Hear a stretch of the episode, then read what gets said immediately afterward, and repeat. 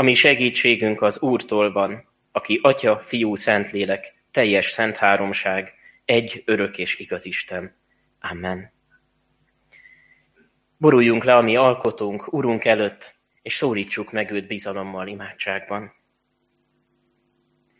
Mindenható mennyei Urunk, dicsérünk, magasztalunk téged a nagy szeretetedért, a ragyogó napsütésért, az ébredező természetért, amely eszünkbe juttatja, hogy te is milyen új életet tudsz nekünk ajándékozni. Köszönjük, Urunk, hogy a te gondoskodásod nem pusztán testi vagy a külsőségekről szól, hanem szívbeli, lelki gondoskodás.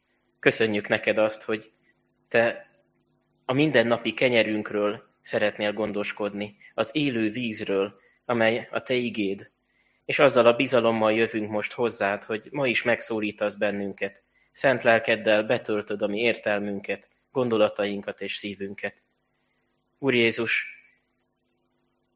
mi nem vagyunk olyan rossz helyzetben, mint István volt, de mégis szeretnénk látni a megnyílt eget és a te mennybe meneteled után tégedet, ahogyan az Atya jobbjára ültél és uralkodsz dicsőségesen. Urunk, azért tudunk téged megszólítani, mert a mennyben vagy, mert uralkodsz, mert várunk téged bizalommal, hogy majd vissza is jössz. Urunk, élő Jézus Krisztus, legyél velünk a mai esti Isten tiszteletünkön is kérünk. Amen. Urunk, lábunk előtt mécses a te igéd, ösvényünk világossága. Amen.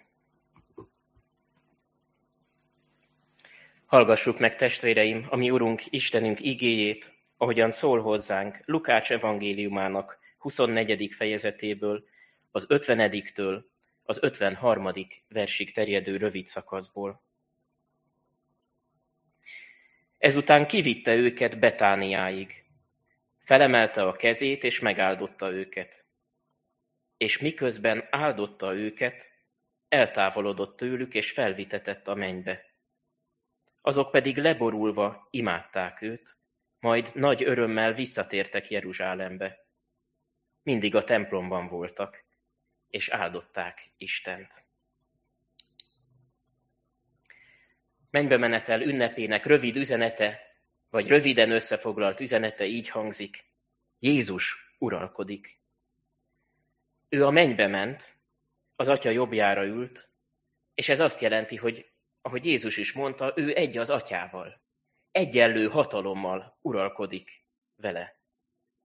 Azt is jelenti, hogy neki joga van ehhez, joga van az uralomhoz. És nincs kérdés ezután afelől, hogy kinek van igaza, ki az Úr.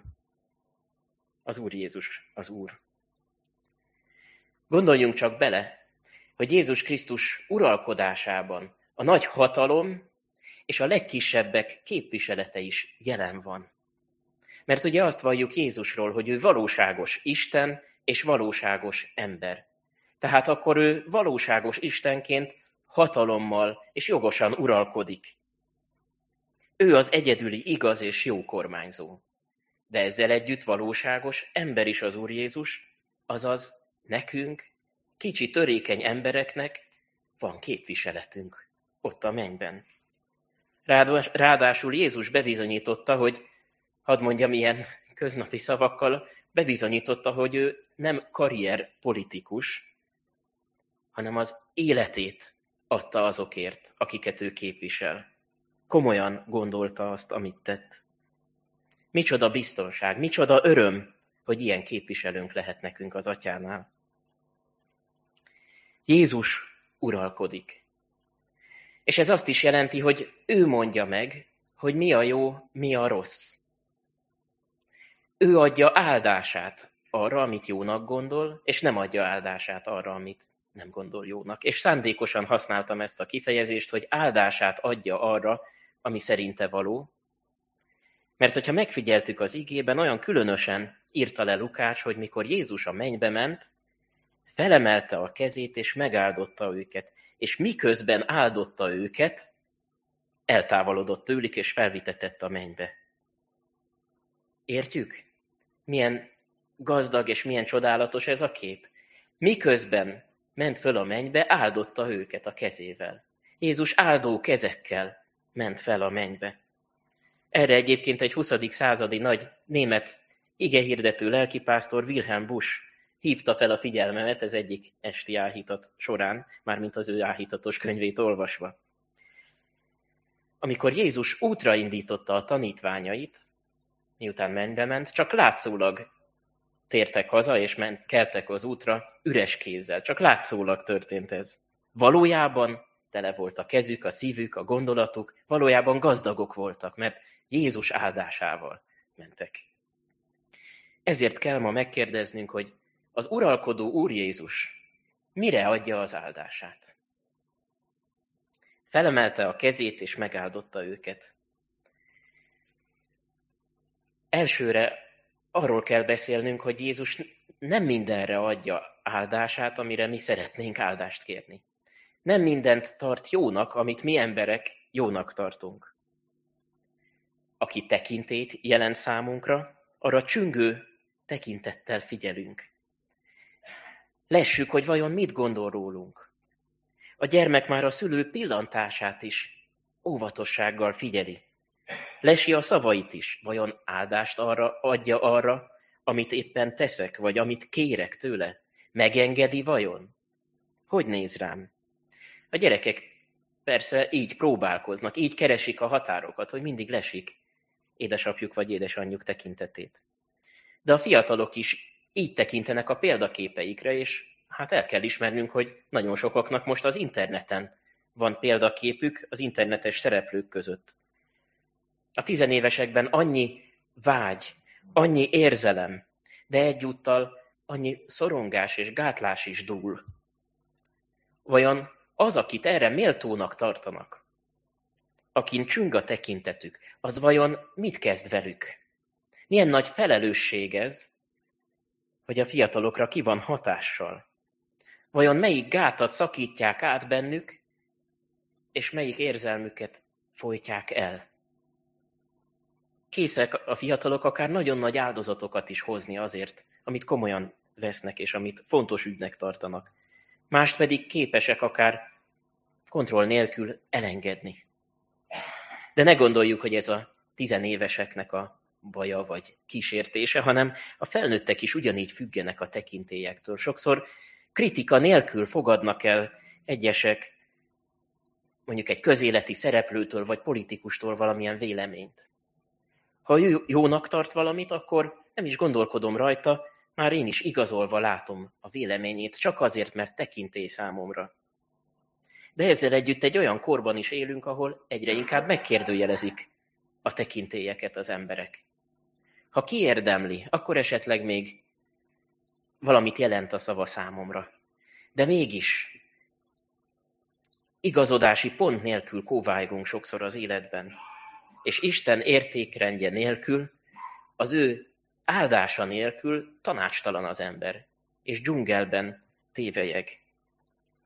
Vajon mennyire érdekel most konkrétan bennünket, hogy Jézus mire adja az áldását, és mire nem? Mennyiszer motiválja az embereket egyébként az a gondolat, hogy hű, hát most már egy felvilágosodott korban élünk, senki nem kéri számon rajtam, hogy én mit teszek. Úgy sem lesz számonkérés. Természetesen most nem abba az irányba szeretném elterelni a gondolatainkat, hogy Jézus olyan, mint a nagy testvér, aki mindig megfigyel, mindig számon kér, de azért az is gyanús nekem, ha valaki egyáltalán nem kíváncsi Jézus véleményére. Ha valakinek nem számít az, hogy vajon Jézus mit gondol arról, amit gondolok, amit teszek vagy szólok. Az nagyon, az is ugyanennyire fontos, ha valaki úgy él, hogy, hogy nincs semminek következménye. Minden szabad. Isten mindent igazol, és mindenre az áldását adja. Hát nem gyanús az, hogy ez, ez nem biztos, hogy a valódi Isten, aki mindenre áldást ad. Mert ő már az Ószövetségben is elég élesen felszólalt ezzel a könnyelmű hozzáállással szemben, és Jézus is megismétli Jézsaiás próféta szavait. Hiába tisztelnek engem, a népem emberei, ha olyan tanításokat tanítanak, amelyek emberek parancsolatai. Az Isten parancsolatát elhagyva az emberek hagyományához ragaszkodtok. Hirtelen azt várja az ember, hogy, hogy az ő kitalált kis szabályrendszereire adja Isten az ő áldását. de ő, az ő útjai egészen mások, mint a mieink. De ilyet is mond Ézsaiás, jaj azoknak, akik azt mondják, hogy a rossz jó, és a jó rossz. És akik azt állítják, hogy a sötétség világosság, és a világosság sötétség. Azt állítják, hogy a keserű édes, és az édes keserű. Sokszor nem is pusztán a jót rossznak mondja, vagy a rosszat jónak, hanem az ember összekeverné azt a rendet, amit Isten megteremtett. A keserű és az édes önmagában nem rossz, mindegyikre szükség lehet a maga helyén, de az ember akkor is már bűnt követel, hogyha ezt a rendet, amit Isten teremtett, semmibe veszi, vagy megkérdőjelezi. Mintha csak ma szólalna meg a próféta intése. Még maguk a, kere, a magukat keresztjének mondó emberek is. Pusztán érzelmi alapon ítélnek sokszor. Hát nem lehet egy olyan Isten a mennyben, aki ezt és ezt bűnnek tekinti, vagy megengedi. Mindig a mi elképzeléseinket szeretnénk Istenre húzni, ahelyett, hogy kinyitnánk a Bibliát. Sokszor már Istennél is elfogadóbbak szeretnénk lenni. Már a bűnt is elfogadjuk. Vagy éppen olyat nevezünk bűnnek, ami Isten szerint nem bűn. És ez is ugyanannyira vesz- fenyegeti, ez a veszély, akár a keresztényeket. Isten tehát nem igazolja minden ítéletünket, nem mond mindenre áldást. Ne gondoljuk, hogy a mi megérzéseink, első megérzéseink mindig helyesek. Hagyjuk inkább, hogy ő formálja a mi gondolatainkat, értékrendünket. Hadd mondjuk ezután jónak azt, amit ő is jónak mond, és rossznak azt, amit Isten gyűlöl. És mi a megoldás ahhoz, hogy a mi értékrendünk is Isten gondolkodásmódjához formálódhasson át? Ugye magunktól ezt nem tudjuk megtenni, de Jézus közösségében így formálódik a szívünk. Nézzünk Jézus áldó kezére, és akkor egyre jobban megértjük, hogy mi az, amire ő tényleg az áldását adja. Felemelte a kezét, és megáldotta őket, és miközben áldotta őket, eltávolodott tőlük, és felvitetett a mennybe. Mire adja hát Jézus az áldását? Ahogy így rátekintek a mennybe menetel történetére, itt tudnám összefoglalni röviden, hogy a várakozásra adja ő az áldását. Mit jelent ez? Így fogalmazhatnék, Jézus az őt váró lelkületre adja az áldását. Arra a lelkületre, amely őt várja. Lukács, ugye ő írta az apostolok cselekedeteiről írott könyvet is, de annak az első fejezetében megismétli, sőt még részletesebben is leírja a mennybe menetel eseményét. Miután Jézus felment a mennybe a tanítványai szeme láttára, az égbe meredő tanítványokhoz odalép egy angyal, és így szól hozzájuk. Galileai férfiak, miért álltok itt az ég felé nézve? Ez a Jézus, aki felvitetett tőletek a mennybe, úgy jön el, ahogyan láttátok őt felmenni a mennybe.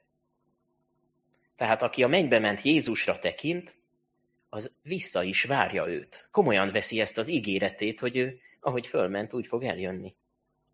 Jézus azzal a bizalommal, azzal a reménységgel áldotta meg az ő tanítványait, hogy igen, nem hiába való a várakozásuk. A posztmodern regény, biztosan ismerjük a Godóra várva. Éppen azt a keserűséget és azt a kétségbeesett állapotát fejezi ki annak az embernek, aki már lemondott Istenről, lemondott a reménységről. Vár, vár, és nem tudja, hogy mit vár. A keresztény ember éppen az ellenkezője. Mi azt az Istent várjuk, aki itt volt, és aki elmondta, hogy nem tudjuk, hogy mikor jön vissza. Nem mondtunk le arról, hogy visszajön. Nagyon sokan azt hiszik, hogy a keresztjének az első századra várták csak Jézus visszajövetelét. Persze, hogy várták, de várták a második században, a harmadik században is, és ma is várjuk. Nem arról van szó, hogy ő elfelejtett visszajönni, vagy nem is igaz, hogy ő visszajön. Nagyon jól le van írva a Bibliában az, hogy bármikor visszajöhet, és az is, hogy legyünk csak türelemmel, mert nem tudjuk az órát és a percet. Milyen különös, a százhuszonharmadik Zsoltár ugyanígy Isten áldó kezére néz, és várakozó lelkülettel fordul hozzá. Így szólítja meg Istent, hozzád emelem tekintetemet, aki a mennyben laksz. Ahogy a szolgák uruk kezére néznek, vagy a szolgáló úrnője kezére néz, úgy nézünk mi Istenünkre, az Úrra, míg meg nem könyörül rajtunk. Így nézünk mi is Jézus áldó kezére, az Urunk kezére. Így várjuk, hogy könyörüljön rajtunk, mert hogy tulajdonképpen az ő visszajövetele egy óriási örömünnep lesz számunkra. Ugye a világ végét mindenki úgy írja le, mintha valami rettenetes esemény lenne, és tényleg a Bibliában is, ugye így mondjuk, hogy apokaliptikus események veszik körbe Jézus visszajövetelét, de mégis mi tudjuk, hogy ez nagyon örömteli pillanat lesz, mert visszajön az Urunk értünk. Jézus erre a várakozó lelkületre adja az ő áldását, arra a készenlétre, amelyben a keresztjének élhetnek. Érezzük ennek a készenlétnek a súlyát és a minőségét, hogy mennyire más ez, mintha valaki céltalanul vagy lemondva éli az életét. Aki várakozik, az egy célra figyel. Az mindent ennek a célnak megfelelően rendez be az életében. Aki vár valakit, az szeretne készen állni mindig ennek a vendégnek a fogadására. Szép ruhába öltözik, kitakarítja a lakását, előkészíti a vendégséget, még akár valami ajándékot is a várva várt vendég számára. Hát rendezzük át mi is úgy az életünket, hogy készen álljunk a mi vendégünk fogadására. Igazítsuk úgy ügyeinket, állítsuk be úgy a fontossági sorrendet az életünkben, hogy ez Jézus értékrendjét tükrözze, és azt tükrözze, hogy mi őt tartjuk fontosnak, az ő érkezését. Küzdjünk azért, ami Jézusnak is fontos. Így írja le Pál apostol ezt a várakozó lelkületet: ha tehát feltámadtatok a Krisztussal, azokat keressétek, amik odafent vannak, ahol a Krisztus van, aki az Isten jobbján ül. Figyeljük, hogy azt mondja Pál egyrészt, hogy azt keressük, ami odafen van, odafelvaló. Ugye Jézus is így mondja, hogy a mennyei kincseket keressétek, ott gyűjtsetek magatoknak kincset, ne a földön. És mivel indokolja meg ezt Pál apostol? Hogy ő már ott ül az Atya Isten jobbján, uralkodik, és az egész életetek berendezkedését ő határozhatja meg ezután. A Biblia szerint tehát kialakulhat bennünk egy sajátosan Jézust váró lelkület, egy reményteli hozzáállás. Ez határozhat meg mindent az életünkben. Jézus erre adja az ő áldását. És a Biblia alapján így foglalhatjuk össze az életünk berendezését, vagy átrendeződését. Ezt a szót használja rá a Biblia, hogy megtérés. A megtéréssel egészen átrendeződik az ember élete. A régi életet elhagyja az ember, és egy új életet kezd Jézussal. Miért mondom ezt azoknak, akik mondjuk már megtértek? Azért, mert minden nap, minden embernek, a hívőknek is erre az evangéliumra van szüksége. Éppen a hívő ember tudja igazán, hogy hú, hát én azért vétkezem minden nap. Minden nap bűnbánatot kell tartanom, mert amint elmarad, akkor megkeményed, megkeményedik a szívem. Akkor érzéketlenné válok a bűnre. Akkor hirtelen visszarendeződik, ellustul az életem, és ott hagyom a ruháimat szétdobálva a széken, elfelejtem a vendégséget is. Nem takarítok ki. Érezzük, hogy milyen nagy súlya van annak, mennyire más hatással van az ember életére az, ha Jézusra figyel, és ha, ha elveszti őt a cél elől, vagy a szem elől.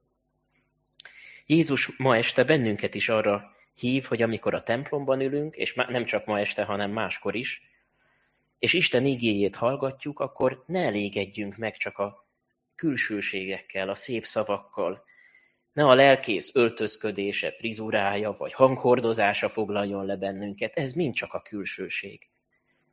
Mi evezzünk a mélyre, menjünk a felszín alá, foglalkozzunk azzal, hogy mit akar Isten nekünk üzenni, a szív kérdésével foglalkozzunk, mert ott szeretne Isten dolgozni rajtunk. Ne elégedjünk meg azzal, hogy a hitünk csak külsőség legyen. Ne elégedjünk meg még a jó cselekedetekkel sem, mert jó cselekedetei minden embernek vannak. Sokan ma abban szeretnék bizonyítva látni a kereszténység hitelességét, hogy na, a jó emberek, akik, akik odaszánják az életüket mondjuk a szegények megsegítésére, nem mondom, ezek nagyon nagy dolgok. Ezek rendkívül fontos dolgok, sőt azt is vallom, hogy a keresztény ember életében a Szentlélek kimunkálja ezeket a gyümölcsöket. De nem csak ennyi a kereszténységünk, hanem valami, ami már elkezdődött a szívben, ami nem fárad ki egy aktivizmusban, egy megmozdulásban, hanem egész életében ott él már az a, és ott lobog már a szívében az a láng, amit a Szentlélek gyújtott, ami nem alszik ki. Azért nem alszik ki, mert a Szentlélek munkálkodik az életében, és nem az ember erőlködik. Ez a különbség a jótékonykodó ember és a hívő ember között. A várakozó lelkület. És, és az a láng, amelyet az Úr Jézus zálogba küldött nekünk mindaddig, amíg vissza nem jön a Szentlélek. Sokszor egyébként én is szeretek csak a felszínen maradni, amikor a hitemről beszélek. Nem szeretnék foglalkozni a szív kérdésével, és még ha a bűnről beszélek, vagy a bűnömről, akkor is úgy önkéntelenül is úgy fogalmazok, hogy hát igen, én is ilyen voltam. Én is ilyen voltam. De az a helyzet, hogy amikor így múlt időben beszélek a bűnömről, ez is egy titokban egy menekülő út. Mert ezzel is valahogy azt akarom kiemelni, hogy de most már nem ilyen vagyok. Most már jó ember vagyok azért. És erre figyeljetek. Valójában azt kell elismernem, hogy a jelenben is hajlamos vagyok a haragra, az indulatra. Igen, most is bűnös vagyok, most is szeretetlen vagyok. És ne gondoljak túl jót magamról. Ma este is lehet, hogy szeretetlen leszek otthon. Isten és ellen, embertársaim ellen is hajlamos vagyok vétkezni. Akár csak a szavaimmal is bántani, vádolni.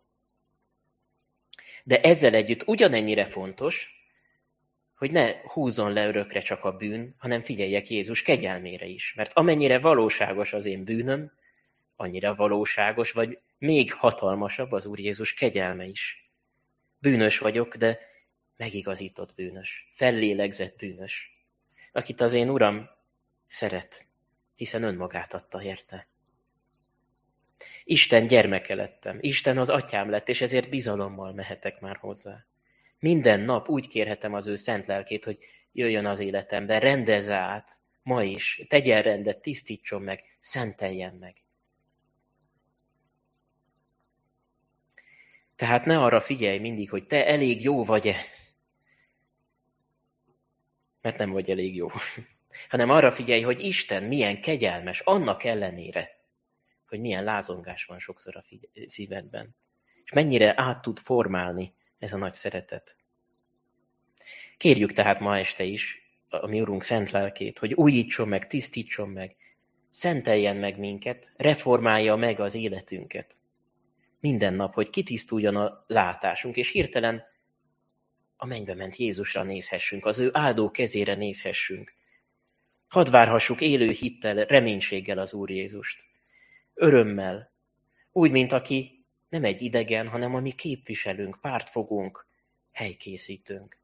Na, erre adja a mi Urunk az ő áldását. És az utolsó gondolatunk ma pedig az, hogyha ő megáld minket, akkor valóban áldottak leszünk. Ezt olvassuk itt a fejezet legvégén. A tanítványok leborulva imádták őt, majd nagy örömmel visszatértek Jeruzsálembe, mindig a templomban voltak, és áldották Istent. Tehát Lukács leírja, hogy ha Jézus megáldja az övéit, akkor milyen öröm tölti be az ő életüket. Nem tudom, belegondoltunk-e már abba, hogy a feltámadott Úr Jézusnak a kezén ott voltak a sebek. Ugye Tamásnak megmutatta, meg a többi tanítványnak is. És mondta, hogy fogjátok meg a kezemet, nem vagyok szellem, feltámadtam, élek, de megfoghatták a sebeket a kezén. A mennybe ment Úron is ott voltak a sebek. Ezeken az áldó kezeken is ott voltak a sebek. És egy olyan kéz áldotta meg a tanítványokat, és egy olyan kéz áld meg bennünket is, amelyen ott vannak a sebek. Ez azt jelenti, hogy Jézus áldása nem pusztán egy jó kívánság. Sok sikert kívánok nektek, mondta Jézus is elment. Nem. Az ő áldása hatalma, hatalom. Valóságos áldás. Hogy a Krónikák könyvében mondja Dávid az Úrnak, Áld meg azért kegyelmesen szolgád házát, hogy örökre színed előtt legyen, mert ha te, Uram, megáldod, örökre áldott lesz. Ha Jézus megáld téged, örökre áldott leszel. Értjük ennek a, vagy felfogjuk ennek a jelentőségét. Nem üres ez az áldás, mert Jézus kifizette az árát a kereszten. Az átszegezett kéz adja rád az áldását. Ő feltámadt, és ezzel nem csak, hogy legyőzte a halált, de meg is szerezte számunkra a helyet a mennyben, az örök élet lehetőségét, és azért ment föl a mennybe, hogy ott biztosítsa nekünk a helyet.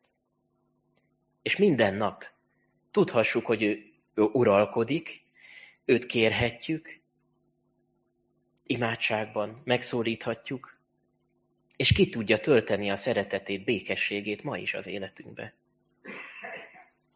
És így érdemes most nekünk Jézus áldására gondolnunk. Mit jelent az, hogy örökre áldottá tesz bennünket? Olyan sokszor elszomorkodom magamon is, hogy mennyire keveslem Isten áldását, vagy kicsinek tartom Isten áldását. Pedig életünk legalapvetőbb és legfontosabb szükségletei tartalmazza ez az ajándékcsomag, amit Jézus az őt követőknek elkészít. Nem tartom elég nagynak. Ja, hogy csak lelki ajándékokat várhatunk Istentől? Hogy nem ígéri meg a gazdagságot, a sikert, a gyógyulást? Van, hogy azt is megadja. A gyógyulás, a földi jók és az ajándékok, á, ilyen áldások, gyermekáldás, békesség, hűséges kapcsolatok, barátságok, az igazi szolgálat öröme, az igazi alkotás öröme, ezek igen, valóságos áldások, Istentől vannak. De nem csak ennyit ad nekünk az Úr Jézus. Gondoljunk bele, hát nem a lelki áldásokra van igazán szükségünk. Például vegyük azt, hogy mennyire jelen van az emberek életében a szorongás és a félelem. Valaki azt mondta, hogy, hogy a, a mai kultúránknak az egyik legnagyobb problémája az elmagányosodás. És ebben benne van persze a koronavírus okozta helyzet is, az internetre szoruló kommunikáció, mindenféle benne van. Az egyedüllét, a magány, a szorongás. És mi miatt van ez? A békétlenség miatt hatalmasodik el végül is az emberen mindez. A békétlenség és a társtalanság. Hát nem ezt adja meg nekünk az Úr? Az ő békességét és közösségét? Sokszor még fizikai jelei, pszichoszomatikus jelei is lesznek, amiatt, hogy egyedül van az ember, vagy, vagy békétlen. De hát akkor nem Isten minden értelmet meghaladó békességére van szüksége az embernek? De talán el sem indult volna a szorongás útján. Vagy vegyünk egy másik, mindenki szeme előtt álló és mindenkit foglalkoztató problémát, a háborút. Miért tör ki a háború? Egy háború azért törhet ki, mert az emberek utat engednek sorozatos elégedetlenségüknek, szívük gonoszságának. Hát nem arra van szüksége minden embernek, hogy Isten szeretete töltse ki az ő szívét is?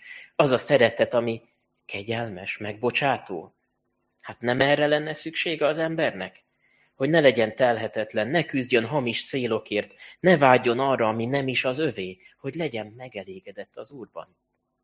Ez egy lelki ajándék, és mennyire meghatározza az összes cselekedetét az embernek. És eljut oda, hogy háborúzik.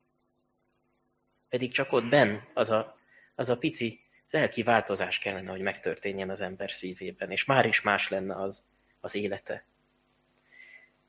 A sok viszály, az emberi okoskodás, a megbélyegzés azért van, mert az emberek maguk akarnak dönteni az életükről.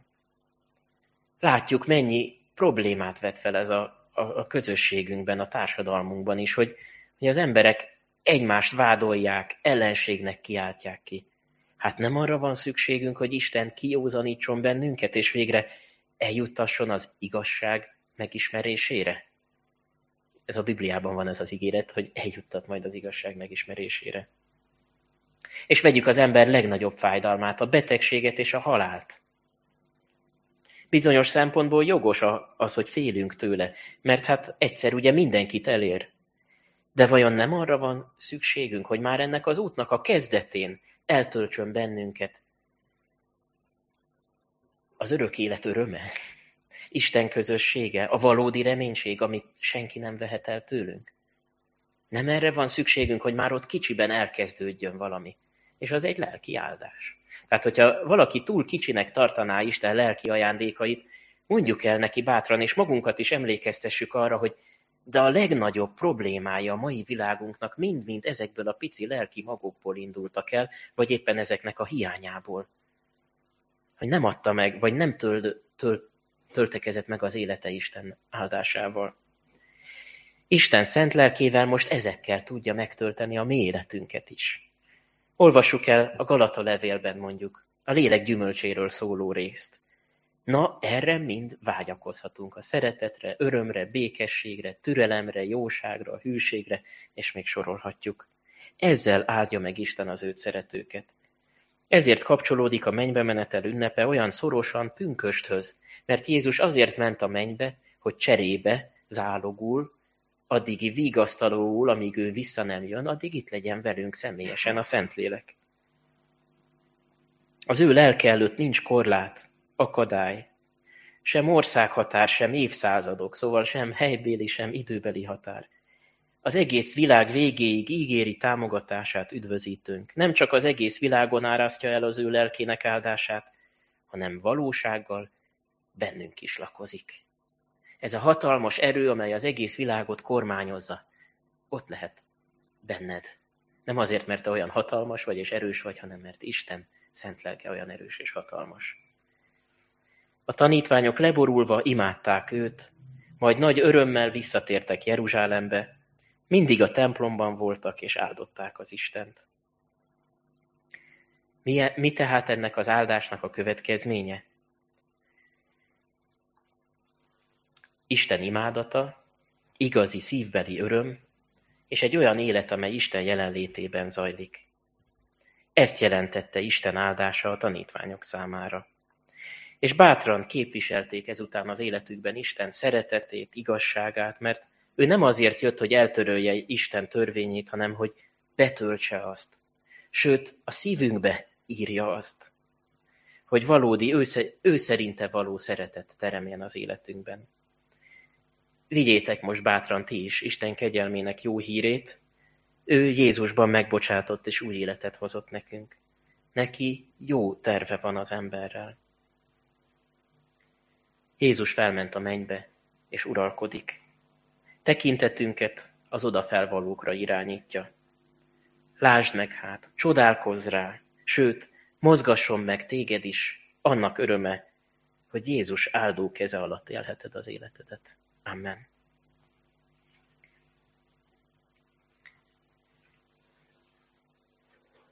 Isten igéjére válaszolva imádkozzunk.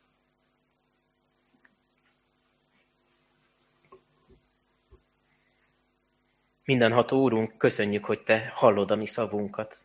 Nem vagy tehetetlen, amikor az életünk küzdelmeit elmondjuk neked, hanem Te hatalom, hatalmas kezedben tartod egész életünket. Köszönjük, hogy nem csak a mi életünket, hanem családunk és gyülekezetünk életét is.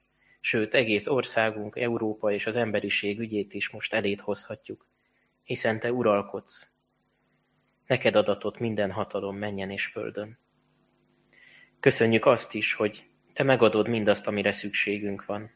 Köszönjük, hogy megmutatod, hogy mindenek előtt a Te lelki ajándékaid jelentik a valódi áldást számunkra. Szeretnénk, Urunk, ezeket megbecsülni. Szeretnénk meglátni, hogy mennyire más lesz a mi szavunk, döntésünk, életvitelünk, hogyha a Te lelked mozgat bennünket. Szeretnénk, Urunk, így ezt az átrendeződést ma is megélni az életünkben, amit a megtérésünkkor, azt most is végezd el bennünk. Hadd tudjuk még élesebben, még tisztábban látni a mi bűneinket, és hadd tudjuk még csodálatosabban, ragyogónak látni a Te kegyelmedet. Hadd tudjunk így formálódni a Te közösségedben. Urunk, és imádkozunk az elkövetkező ünnepért, a pünkösdért, a konfirmandusokért és az ő bizonyságtételükért. Kérünk, ültesd el az ő szívükben is a Te szabadításod örömét. És így kérünk egyházunkért is, Te legyél a felelősséggel bíró emberekkel, Te munkálkodj mindazoknak a szívében, akik fontos döntéseket hoznak. és te munkálkodj a mi életünkben is, szívünkben is, szent lelked által. Köszönjük, hogy bizalommal fordulhatunk hozzád. Köszönjük, Atyánk, hogy Jézusért, a gyermekednek nevezel bennünket, és a te szent lelkeddel kitöltöd szeretetedet és reménységedet a mi életünkben. Így várunk ma is, hogy lépj be az életünkbe, és Úr Jézus, így várunk téged, hogy visszajössz majd valóságosan is. Köszönjük. Amen. Most csendben vigyük a mi imádságunkat, a mi Urunk Istenünk elé.